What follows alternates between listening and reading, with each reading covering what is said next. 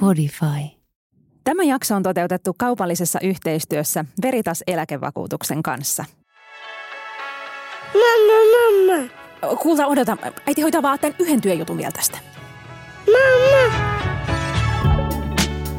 Tämä on podcast ruuhkavuosien pyhästä kolminaisuudesta. Perheestä, työstä ja rahasta. Studiossa näyttelijä ja sijoittaja Jasmin Hamid. Ja yrittäjä sekä bloggaaja Nata Salmela. Mammat, jotka todellakin betaalar.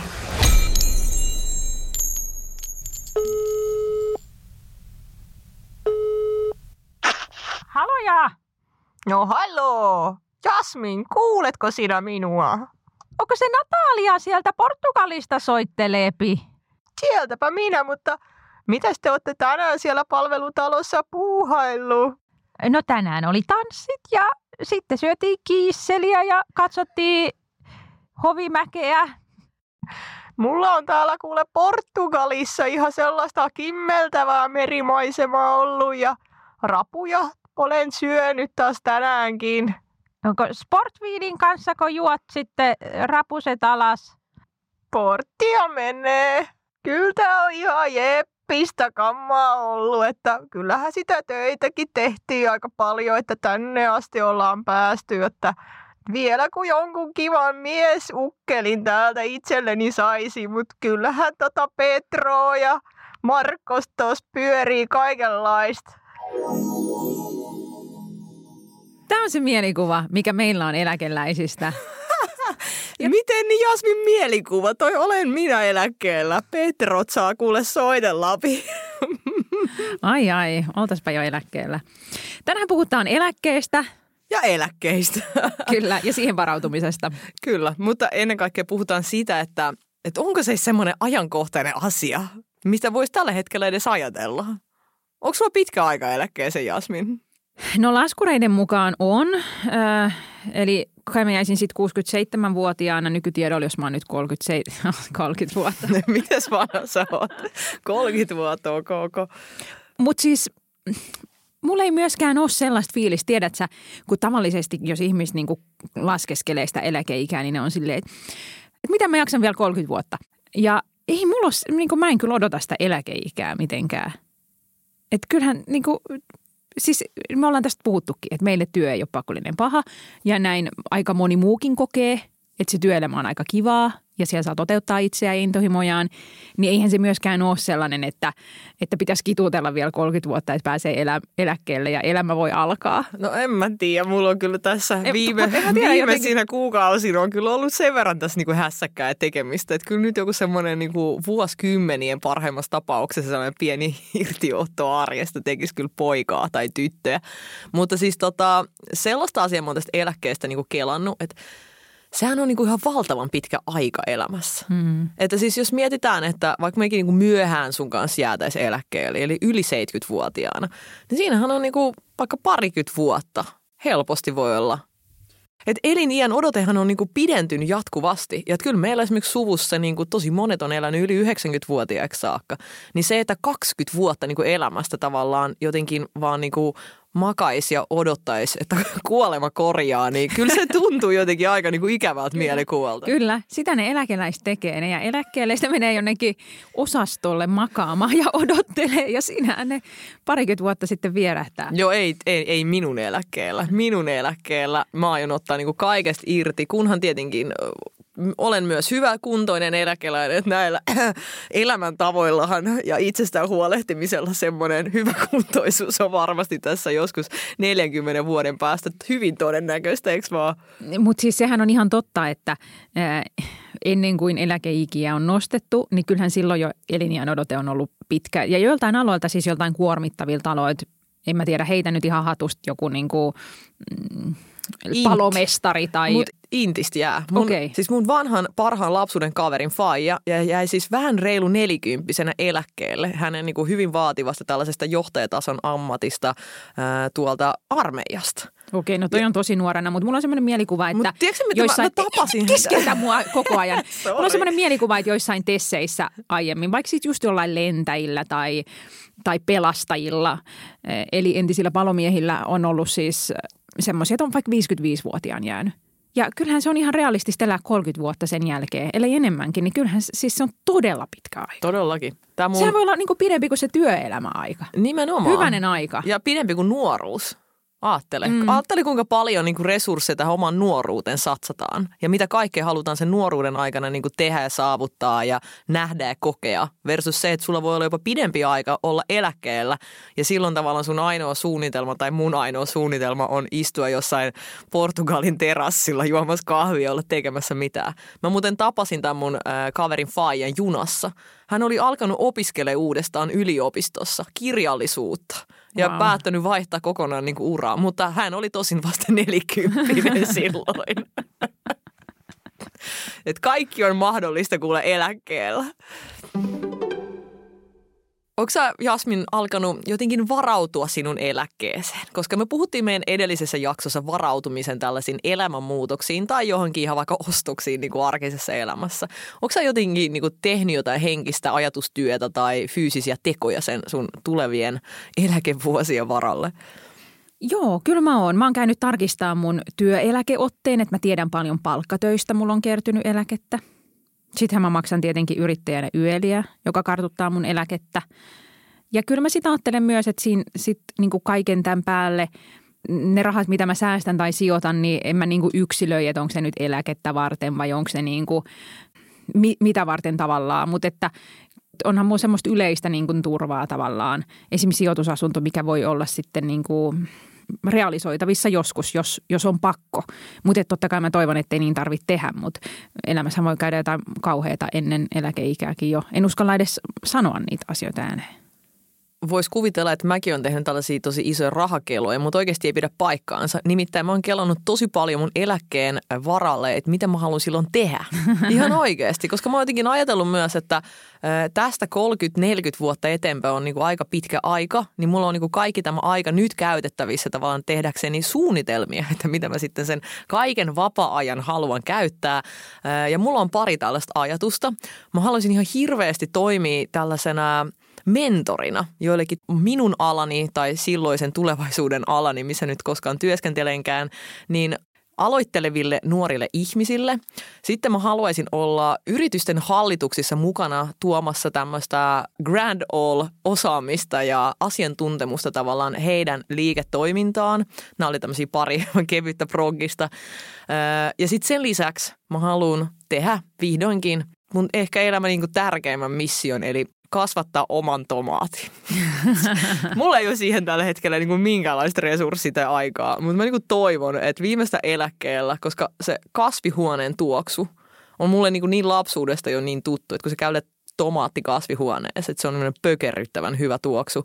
Ja sitten mä kasvatan ne omat tomaatit siellä. Sitten mä kävelen sinne kasvihuoneeseen sisään ja sitten mulla on mukana mun vyös kiinni sellainen pieni sormisuolapurkki, mistä mä otan sellaista laadukasta sormisuolaa ja napsasen naps sieltä tota pensaasta se ihanan niin kuin pyöreän, herkullisen aromikkaan tomaati, haukkaa sitä pienen palan, ripsuttelee sitä sormisuolaa siihen päälle. Sitten mulla on toisella puolella mun vyössä semmoinen pieni balsamikopurkki, joka mä vähän niin kuin pari tippa laitan siihen päälle ja sit mä syön se. Ja mä oon jopa miettinyt, mulla, mulla on päällä silloin. Mulla on semmoinen äh, farkkuinen essu, et ei mikään niinku kämänen, tiedätkö, puutarhavaate, vaan mulla on niinku va, mulla on valkoinen pellava paita, jonka päällä on semmoinen denim essu. Sitten mulla on jotkut sellaiset mokkaset läpykkäät jalassa, ehkä myös pellava housut ja sitten semmoinen niinku myös iso semmoinen hattu ja aurinkolasit. Ja missä tämä tapahtuuko tämä siellä Portugalissa? Ei ihan missä vaan, missä tomaatit voi kasvaa, mutta tämä on mun niinku unelma. Ja sitten tietenkin se, että et voi joskus sitten sitä porttia juoda päivällä ilman, että tarvii heti siellä perään vastata johonkin työpuheluun. Mä myös toivon, että mä oon silloin vapaa kaikista lapsista. Sen takia mä en halua tehdä niinku lisää lapsia, ettei ne niinku tavallaan siirrä tätä minun ihanan vapaata eläkeaikaa koko ajan niinku pidemmälle ja pidemmälle. Et iltatähti on pahinta, mitä mulle voi sattua. Tiedätkö, mä taas pelkään, että mä oon vapaa niistä lapsista, koska lapsinhan tulee niin kuin siinä 18-30-vuotiain semmoinen elämänjakso, kun ne ei ole kiinnostuneista niiden vanhemmista. Ja niin kuin, jos ajattelee, että ne asuu meidän nurkissa kuitenkin 20 vuotta ja me niin kuin huolehditaan niistä ja niin kuin, tehdään mitä vaan heidän eteen ja niin kuin, lapset edellä ja näin, niin sitten yhtäkkiä tapahtuu se, että ne lentää pesästä ja sitten niillä on niinku niiden omat kiireet, ne ei ikinä muista soittaa takas. Niin sehän on niinku ihan hirveä elämänmuutos, se mua vähän ahdistaa. Sitten hän joskus koittaa se aika, kun hän omia lapsia ja sitten niinku olkaa ne omat vanhemmat jälleen kiinnostaa ja niiden hoitoapuja ja kaikki muu. Mutta siinä on semmoinen niinku kymmenen vuoden ajanjakso, joka, joka niinku ahdistaa mua jo nyt. Musta se tuntuu niinku ihan kauhealta, että mun lapset kasvaa aikuisiksi ja niillä on niinku jotain mu- omaa elämää. Freedom! Joo, siis toi, just toi mun unelma. Että sitten mä haluan ainakin olla se iso vanhempi, että sitten kun Benko on saanut niinku omia tota, lapsia ja mä oon sitten se mummu, niin sitten hän on siellä, että nykyajan eläkeläiset on kyllä just sellaisia, että niillä on niin paljon menoja ja kiireitä ja omia juttuja, että ne ei edes omiin lapsen lapsia ei koskaan nähdä tai hoitaa, niin mä aion olla toi iso vanhempi. että sori, sori kuule kakrut, että tämä mummu lähtee nyt tästä omille kuule teille ja menee vähän konsultoimaan jotain tai vähän kasvattelemaan jotain tomaatteita ja käy jossain vähän matkoilla. Mutta kyllä mäkin veikkaan, että mulla on niinku jotain projekteja ja kyllä mä veikkaan, että mä teen töitä aika pitkälle. Että et vaikka sitten jotenkin jäisikin eläkkeelle, niin sitten kuitenkin tekisi jotain, jotain juttuja. Mä luulen, että silloin se tuntuu erilaiselta. Silloin se tuntuu sellaiselta, että sä niin kuin tavallaan taas saat tehdä niitä, kun niitä ei ole pakko tehdä. Eikö niin? No eihän se nytkään tunnu siltä. Tuntuuko se pakolta? No siinä mielessä, että mitä muuta tavalla nyt tekisi. Jos nyt ei tekisi duunia, niin olisi vaan työtön. Mutta silloin eläkkeellä sä et olisi työtön. Silloin sä olisit niin, eläkkeellä. niin, niin, niin. Joo, Et totta mä- itse asiassa toi on se, että jos kaikki muu, sehän on niinku ongelma, jos kaikki muut on eläkkeellä. Koska sitten sä haluat hengata niiden kanssa, jotka haluaa olla se, joka on töissä, jolla ei ole sosiaalista elämää. Niin, ja Että mä, sitä jotenkin haluaa mennä lauman mukana kyllä mä myös. ehkä enemmän mietin omaa tällaista tota, suhtautumista, kun itse on niin, niin kuin, tämmöinen tunnollinen ihminen.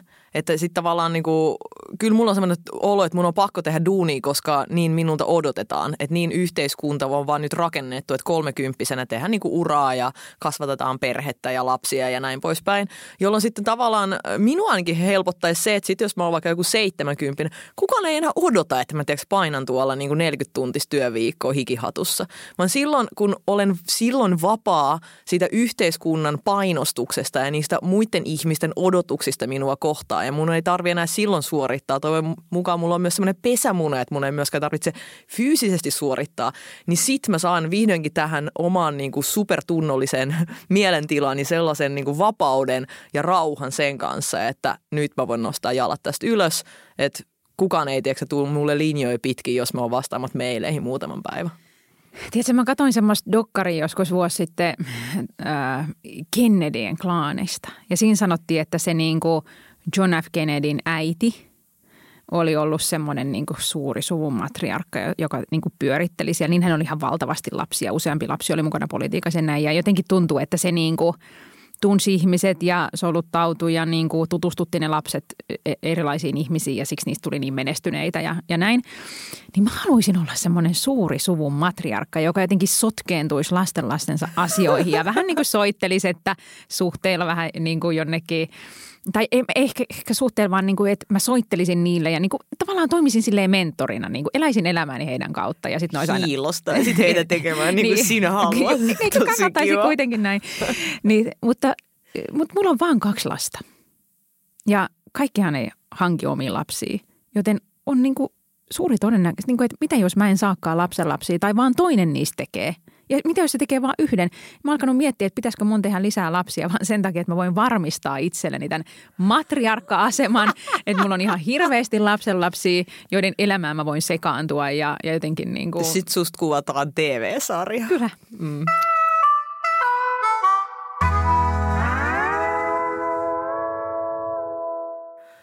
Ja tästä voidaan mennä tosi sujuvasti Jasminin matriarkka-suunnitelmista meidän tämän viikon kaupallisen yhteistyökumppanin asiaan ja ollaan taas Veritaksen asialla. Viime viikon jaksossa rikottiin vähän yölmyyttejä Jasminin kanssa. Mikä sulle siellä meidän yölmyyttilistalla seuraavana komeilee? Mikä myytti pitäisi rikkoa? Viime viikolla me puhuttiin siitä myytistä, että yrittäjällä ei ole varaa sairastaa. Ja ensi viikolla me puhutaan siitä, että yrittäjä maksaa, mutta ei koskaan saa mitään. Ja tänään me pureudutaan tarkemmin siihen, että pidän yölin minimissä ja sijoitan rahat itse. Niin, niin kuten esimerkiksi vaikkapa oman eläkkeeseen, eikö niin? Mm. Mm, meikäläisen tota, suusta on voinut joskus kuulla tällaisen kivan pikku lausahduksen, että äh, odottelen mun eläkesillan valmistumista. Eläke, ai, jo. Juu, eli siis asuntoni ulkopuolelle ihan kirjaimellisesti rakennetaan siis siltaa, joka isojen niin kuin veikkausten, eikä siis mikään veikkausten, vaan varmasti myös tutkitun tiedon nojassa, tulee nostamaan minun asuntoni ja myös sijoitusasuntoni arvoa hyvin, hyvin paljon seuraavan kymmenen vuoden aikana. Ja mä oon ostanut molemmat kämpät sillä mielellä, että, että niistäkin kertyy niin kiva pikku potti, kun ne joskus realisoi sen sillan turvin. Eli mä oon puhunut tällaisesta eläkesillasta, joka siivittää minut kohti unelmieni eläkettä. Mutta myös saman hengenvetoon totesin tuossa meidän edellisessä podin jaksossa, käykää kuuntele se, jos ette ole vielä kuunnellut.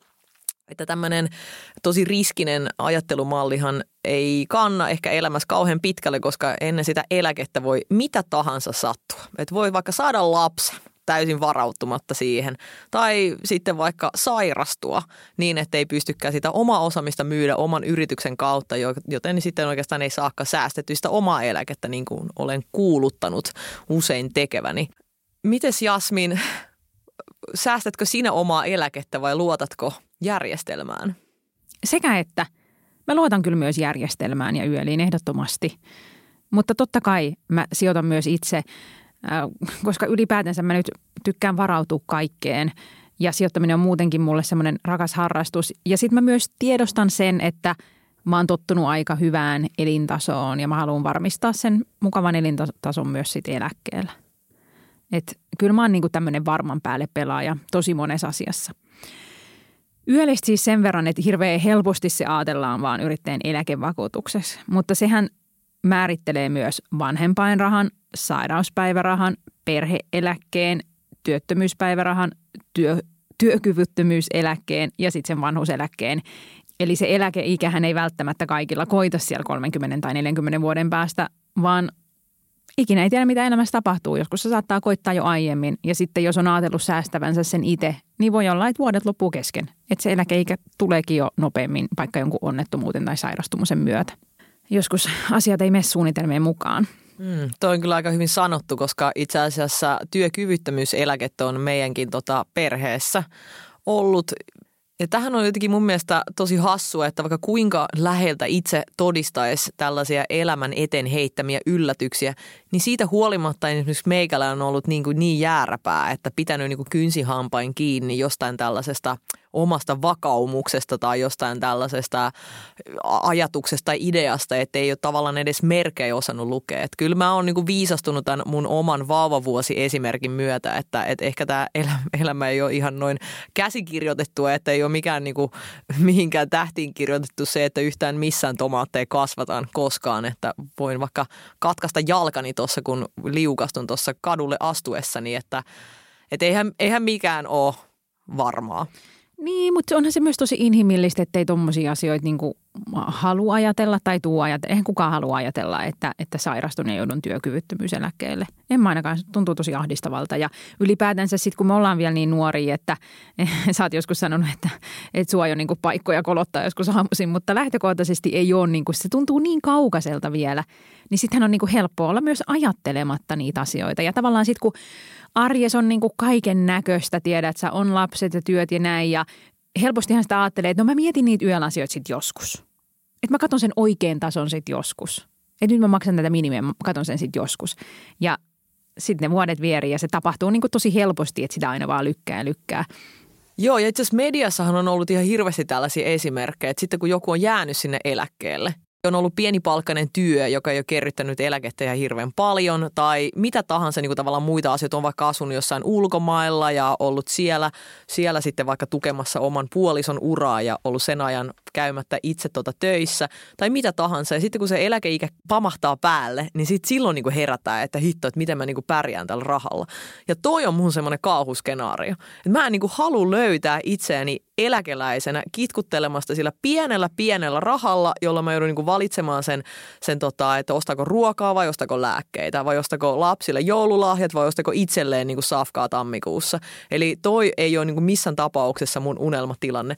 Tiedostan myös esimerkiksi sen, että, että vanhana voi oikeasti meikäläisellä niin kuin olla enemmänkin krempo, että vaikka esimerkiksi se työnteko tälleen missään hallituksessa oleminen niin ei välttämättä ole niin kuin mahdollista silloin vanhana. Mm. Eli mä oon niin kokenut ihan sinun laillasi tärkeänä varautua siihen tuleviin vuosiin niin kuin itse – ehkä olen painottanut vähän enemmän tota omaa varautumista tohon noin, mutta sä oot kyllä saanut nyt kieltämättä jo tässä käännytettyä meikäläistä sen verran, että mä oon siis surffailu Veritaksen sivuilla nytten. Eli sulta on ollut tosi hyviä pointteja, varsinkin meidän edellisissä jaksoissa mä sain niin kuin itseni kiinni siitä, että istuin hiljaa monta tovia ja niin kuin aidosti pohdin näitä juttuja ja nyt kun tämä on tapahtunut jo kerran, että mä taas menen siihen samaan lankaan, että mä en vaan niin kuin varaudu. Niin nyt mä löysin jo täältä Veritaksen sivulta, että on ollut aika itse aika paljon helpompi, mitä mä luulin. Nimittäin täällä on ihan tämmöinen niin nappi, että ota yöllä. Tää, siis sinne kirjaudutaan, mä oon siis tehnyt tämän jo, että mä oon päässyt näin pitkälle. Mä oon siis, sinne kirjaudutaan omilla verkkopankkitunnuksilla. Uskomaan, ja sit sieltä, se siinä Nata? Joo, ja sitten sinne tulee niinku osa tiedoista jo niinku esitäytettyinä. Oh, ei totta. Ja ei tarvitse tehdä niinku yhtään mitään.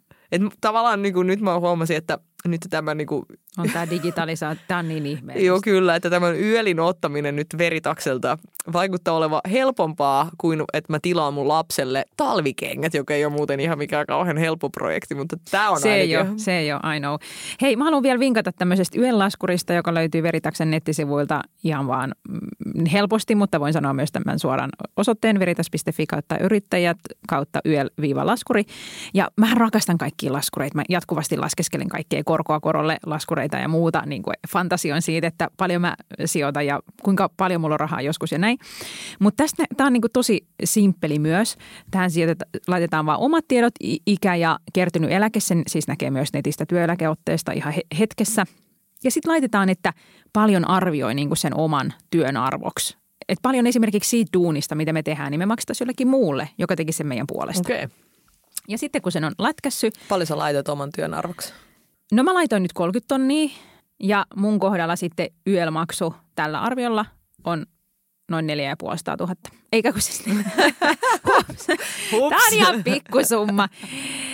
Neljästä, no vähän yli 450. Aa, okei. Okay. Joo. 450. Kuussa. No joo. joo. Se sitten, on pieni, pieni raha kyllä siitä sellaisesta henkisestä varmuudesta. Kyllä, ja eikä tässä vielä kaikki. Sitten tämä laskuri niin näyttää, että, että tällä summalla niin paljon mä saisin vanhempainpäivärahaa, paljon mä saisin sairaspäivärahaa, paljon mä saisin eläkettä, paljon mä saisin työkyvyttömyyseläkettä ja niin poispäin. Ja sitten tätä on tosi helppo scrollata niin kuin Paljon ylöspäin. sä saisit tuota vanhempainvapaata mukaan? Öö, 1755 euroa. Oho, aika hyvä. Mm-hmm. Siis mä saan joku 700 euroa kuukaudessa. Sillähän ei Oikeasti. siis elänyt todellakaan. Joo. Eli toi on niinku kyllä tosi, tosi hyvä. Hei, onpa ja, hyvä. Ja vähän alle kaksi tonnia saisin vanhuuseläkettä. No mutta sekin on aika hyvä, koska mä saan myös sen joku varmaan 700 euroa siitä. Että sillä ei paljon Portugalin kuule edes menolippu osteta. Niin ja musta kansi mennä leikkiä tämmöisen laskurilla. Musta se on, mulla on semmoinen mielikuva, että ihmisillä on, se on niin tosi yleinen käsite just se, että, että maksetaan niin hirveitä vakuutusmaksuja eikä ikinä saada mitään takas. Niin tämähän on niin tosi havainnollistava. Ja tässä voi niin kuin leikkiä tällä. Voisi vedellä tuota scrollausta edestakaisin ja katella niin kuin näitä summia ja miettiä, että millä tulisi toimeen ja niin poispäin. Tota myyttiä, mitä just mainitsit, että maksetaan eikä saada koskaan takaisin, käsitellään seuraavassa jaksossa ja katsotaan, pääsenkö minä jo tuosta kirjautumisvaiheesta Veritaksen systeemissä eteenpäin, koska kyllä se sun oma henkilökohtainen raija sieltä Veritakset kuulosti sen verran niin kuin houkuttelevalta, että mäkin halun jonkun.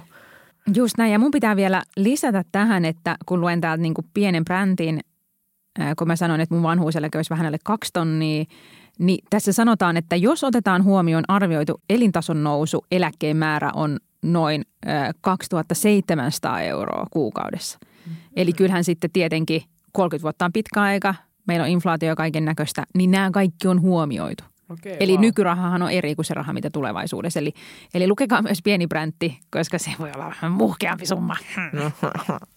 Kiitos Jasmin kattavasta selvennyksestä meille epäileville erkeille ja mennään tästä takaisin jakson pariin ja puhutaan vielä vähän lisää. Ehkä elämästä, joka meitä sinne kohti unelmiamme eläkevuosia vie. Nyt takaisin jakson pariin. No niin, ota, voitko maalata vähän sitä Portugalia? Siellä on Pablot ja ketä siellä oli? Joo, ehdottomasti. Tämä, Pietrot. kun mä matkustin Portugalissa, Etelä-Portugalissa kerran, niin vieraisessa pöydässä tällaisessa ihanassa kalaravintolassa istui tämmöinen ruskettunut vanhempi herrasmies. Oli niinku ihan vaihtamassa pöytää. Mä olin mun silloisen tuoreen aviomiehen kanssa siellä, mutta hänen seura... Joo. hänen seura jotenkin vaikutti paljon niinku kiinnosta, mutta sillä oli paremmat tarinat. Niin tota, hänellä oli just tällainen niinku koko valkoinen, teeksä pellava puku päällä ja joku hattu ja arskat. Ja sitten hän sanoi, että hän käy siellä kalaravintolassa joka päivä. Ja hän oli muuttanut äh, hänen paikallisen vaimonsa perässä äh, tuolta Kanadasta sinne. Ja hän eli tällaista unelmiensa elämää. Hän istuskeli siellä tavernassa, sieltä kalastaja toi oikeasti, en siis liioittanut, mutta korissa, tuoreita äyriäisiä, niin kuin katkarapui siitä merestä, joka aukesi siinä tien toisella puolella. Ja hän tunsi kaikki paikalliset tarjoilijat siellä raflassa ja hän tilasi aina se saman pienen Vinjo Verden sieltä, joka sopii sen kalaruuan kanssa tosi kivasti ja pienen portin sit jälkkäriksi, koska hei, mihinpä onko kiire sieltä kuule pitkät lounalt valmiissa eläkeläismaailmassa. Ja nyt mä katsoin sitä, vitsi mä en muista sen nimen, mutta you're a very lucky person, koska niinku, mulla tuli sellainen fiilis, että niinku, mä haluan olla toi. Tiedätkö se ikuisella lomalla oleminen. Että eikö toi niinku jokaisen tämmöinen unelma? Mutta mä tajusin sen siinä hetkessä, tämä oli mullekin herättävä hetki, että tollaiseen eläkeläismoodiin pääseminen niin oikeasti vaatii fyrkkaa. Et, et koko ajan ajatellaan, että Portugali muuttaa niin kuin rikkaat eläkeläiset Suomesta. Mutta näinhän asia ei ole, koska siellähän on oikeasti jopa Suomeen vähän niin kuin edullisempi hintataso. Toki se vaatii tietenkin se elämänmuutos, esimerkiksi kahta asuntoa, että sulla on osa siellä ja osa, osa täällä näin. Niin mä jotenkin niin kuin siinä, siinä hetkessä, että mä niin kuin ihailin häntä niin paljon sitä hänen ihanaa lounasta siinä aurinkoisella terassilla, että mä halusin niin kuin saman välittömästi. Mä äh, harrastin tennistä ennen lapsia. Tämä on tämmöinen aikuisiellä aloitettu harrastus. Ja mä muistan, että siellä usein, mä kävin sit usein päivisin pelaa, kun mulla oli semmoinen työ, että mulla saattoi olla niin arkisinkin vapaata. Niin siellä mä usein näin tämmöisiä eläkeläisporukoita. Ne pelas nelinpeliä. Oli naisia ja miehiä. Ne oli aina omissa porukoissaan. Ja siitä mä muistan, että silloin jo tuli semmoinen fiilis, koska usein oli sit niin, että sen mun oman tennistunnin jälkeen äkkiä suihku ja sitten pitikin mennä jonnekin. Alkoi ehkä kuitenkin sitten joku palaveri, että mulla oli ehkä vaan aamupapaa tai jotain. Mutta silloin mä muistan, että mä niin monesti kans fiilistelen, että, että tota mä teen ai, sit eläkkeellä. Että on joku lepposa niin tennisvuoro, joku puolentoista tunnin vuoro alkaa vasta ehkä yhdeltoista, puoli yhdeltoista ja tehtiin rauhassa syödä aamiaisen, lu- lukea päivän lehdet, heräillä rauhassa ja rahoitus sinne tennis, tennishallille. Ja sitten siellä on niinku se porukka. Sosiaalisuushan on tosi tärkeää. Et, siis eläkkeelle jäämisessähän niinku suurin riski on se, että se rytmi katoo ja, ja ne sosiaaliset kontaktit hupenee ja sitten ihminen vanhenee nopeammin. Mutta sitten jos sä oot tommonen aktiivinen eläkeläinen, joka tapaa ihmisiä ja keskustelee, niin sitten ihminen ei niinku vanhene niin nopeasti. Niin just toi, että sit siellä on se oma jengi, jonka kanssa höpötellään, vaihdellaan kuulumiset, vähän sportataan, sit saunaa ja lounaalle ja, ja just niinku, ai vitsi miten lepposaa ja lungii. Ja siinä yhdistyy niin moni asia. Se sosiaalisuus, vähän liikuntaa, vähän saunaa, Toi hyvää sosiaalisuus, minkä sä mainitsit, on tosi tärkeä itse asiassa ottaa huomioon, koska yksinäisyyshän on Suomessa ihan validi ongelma ja jotenkin mä niin näen, että tämä meidän nykyinen elämä, missä kaikki on niin digitaalista ja sitten myös tämmöinen yksin eläminen korostuu, niin kyllä se pakko jotenkin vaikuttaa sitten meidän tulevaisuuden eläkevuosiin myös siinä mielessä, että Tuntuu, että siinä missä ehkä aikaisemmin niin perhe oli kaikki kaikessa ja ehkä perheet olivat vähän isompia, niin nykyään mulla on tosi paljon frendejä, jotka asuu yksin ja sitten tota, tosi moni ei edes vaikka haaveile omista lapsista, jolloin sitten niin tulee väkisinkin semmoinen fiilis, että löydetäänkö kaikki me aikanaan sitten eläkkeelle jäädessä niin kuin itsemme yksin asumasta niistä omista asunnoista ja, ja miten se tavallaan yhteydenpito silloin hoidetaan. Mulla on itselleni jotenkin semmoinen pieni ehkä luotto ainakin tai toivo siinä mielessä, että meidän ikäpolvi on oppinut käyttämään tosi paljon aikaisempaa niin kuin enemmän palveluita. Eli kyllä mä jotenkin toivon, että olisi joku, tiedätkö, semmoinen niin tyylin mobiiliäppi, mistä sä voisit etsiä sun eläkeläis niin frendei ja sitten pitää yhteyttä sun, sun niin kuin muihin eläkeläiskavereihin ja toisaalta vaikka tilata jotain palveluita kotiin paljon niin kuin helpommin kuin mitä aikaisemmin on ehkä ollut. Niin ja sitten mä veikkaan, että kyllä niin tämmöiset palveluasuminenkin lisääntyy ja ehkä muuttuu semmoiseksi vielä enemmän – että se on vielä kodinomaisempaa. Kyllähän nytkin on jo sellaisia, että sulla on tavallaan niin kuin se ihan oma asunto, mutta sitten on ne myös yhteiset tilat. Ja joku tällainen kuulostaisi musta tosi kivalta. Tiedätkö mikä musta kuulostaisi muuten kivalta? Semmoinen niin soluasuminen, mutta eläkkeellä.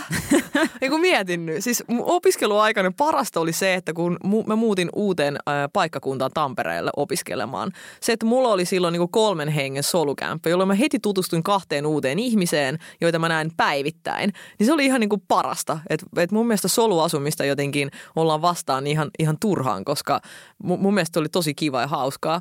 Niin kyllä mä, mä joskus sitten ehkä vanhana niin perustan oman tällaisen soluasunnon, mihin mä kutsun kaikkia mun muita yksin eläviä eläkeläistä tota ystäviäni asumaan ja jakamaan äh, tällaisen arjen ja arjen kustannukset myös minun kanssani. Mm-hmm. Ehkä me palkataan sitten itsellemme joku tämmöinen niin avustaja, Joo, joo, ja se tulisi varmaan halvemmaksi, kuin asuu jossain niin kuin palvelutalossa. Joo, joo, jakaisi vähän Hyvä kustannuksia. Idea. Tähän tarvitaan tosi semmoinen kuin iso asunto. Mutta siis mäkin olen asunut äh, kimppakämpässä ja siis se oli kyllä, ne oli elämäni hauskimmat vuodet. Siis se oli niin kivaa. Just se, että sulla oli se oma tila, mutta sulla oli kuitenkin ne kämppikset. Ja oli niinku tar- riittävästi yksityisyyttä, mutta riittävästi sitä sosiaalisuutta. Ja se oli kyllä tosi hauskaa. Joo, muutetaan sun kanssa siis eläkkeellä johonkin yhteen asumaan. Kuulostaa hyvältä. Jasmin, tiedätkö millaisella ajatuksella mä oon myös tota, leikitellyt? No? No tällaisella, että mieti kun meet nykyisiä kolmekymppisiä, musa, mitä me kuunnellaan, jotain tiedätkö, EDM, miltä me näytetään, tällaisia tatuoituja raggareita, miten me pukeudutaan, meillä on kuin tennarit, tiedätkö, kevät-talvet jalassa. Niin mietipä joskus tota palvelutaloa 40 vuoden päästä – kun se on täynnä, tiedätkö, tällaisia kaulaan asti tatuoituja entisiä niin kuin punkkareita ja rokkareita ja, ja sitten siellä on vähän niin kuin tyyppejä, jotka kuuntelee räppiä vieläkin, koska sitä me kuunneltiin nuoruudessa. Ja sitten ö, ehkä jengi on vähän niin kuin jäänyt siihen omiin nuoruusvuosiensa sekä musamakunsa että sarjojen puolesta.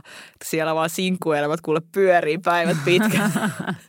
jotenkin mua ehkä vähän myös huvittaa tämä ajatus. Et ehkä myös siksi, koska mä oon kuullut niin paljon jotenkin palautetta siitä, että miltä sä sit näytät noiden sun tatuointien kanssa, kun sä oot vanha. No varmaan ihan samalta kuin kaikki ne muutkin vanhukset silloin. Joo, mutta on totta. Miten sitä ajatteleekin, että tulee olemaan niin kuin sellainen kuin nykyajan niin kuin ikäihmiset? Seniorit, niin, Mä kävin joskus opiskeluaikana palvelutalossa lukemassa runoja. Oli tullut pyyntö silleen, että voisiko näyttelijäopiskelijat käydä ilahduttaa. Mä sitten kävin ja sitten joku lykkäsi mulle jonkun tota, Vänrikistoolin tarinat käteen, että luepa siitä. Ja luin sitten siellä jotain Sven Duvaa ja, ja tota, se oli ihan hämmentävää itselleni ihan usea säkeistö niistä oli niinku semmoisia, mitä mä luin siinä, hetkessä ensimmäistä kertaa, lausuhin runoja siinä. Ja sitten yhtäkkiä mä huomaan, että, että se jengi siinä mun ympärillä alkaa lukea ääneen mun kanssa. Että ne muistaa, se tulee sieltä jostain, jossain kansakoulussa on niinku opeteltu näitä Runeberin pätkiä ja, ja sitten se tulee niinku sieltä, sieltä selkänahasta. Ja se oli kyllä niinku aika uskomaton. Että ehkä sitten sit meidän aikana, mikä se on siellä niin kuin... Räpätään Kanye Westi. Kyllä, joku muusikko-opiskelija tulee sinne esiintyä ja me sitten jammaillaan mukana. No kyllä.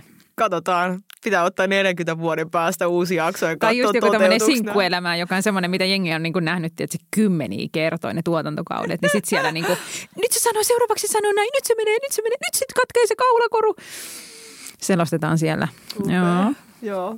Good times. No niin, näitä kohti sitten mennään. Näitä kohti. Hei, kiitos kuulijoille, että olitte meidän kanssa mukana nauttimassa meidän tulevaisuuden eläkeiän hedelmistämme. Ja kiitos myös meidän jakson yhteistyökumppanille Veritakselle siitä, että sponsoroitte meidän podia. Ja Just niin, me otetaan nimi ylös, ketkä on, lähtee tähän meidän ryhmärakentamishankkeeseen, meidän solupalvelutaloa varten, niin laittakaa vaan viestiä, niin, niin pistetään tota tonttivaraukseen ja homma eteenpäin. Yes, ja lisää keskustelua löydätte meidän podin IG-tililtä, eli Mamma Betalar alaviiva podcast. Jatketaan siellä ja ensi maanantaina taas sitten uutta jaksoa kehiin. Kiitos, moi moi! Moi moi!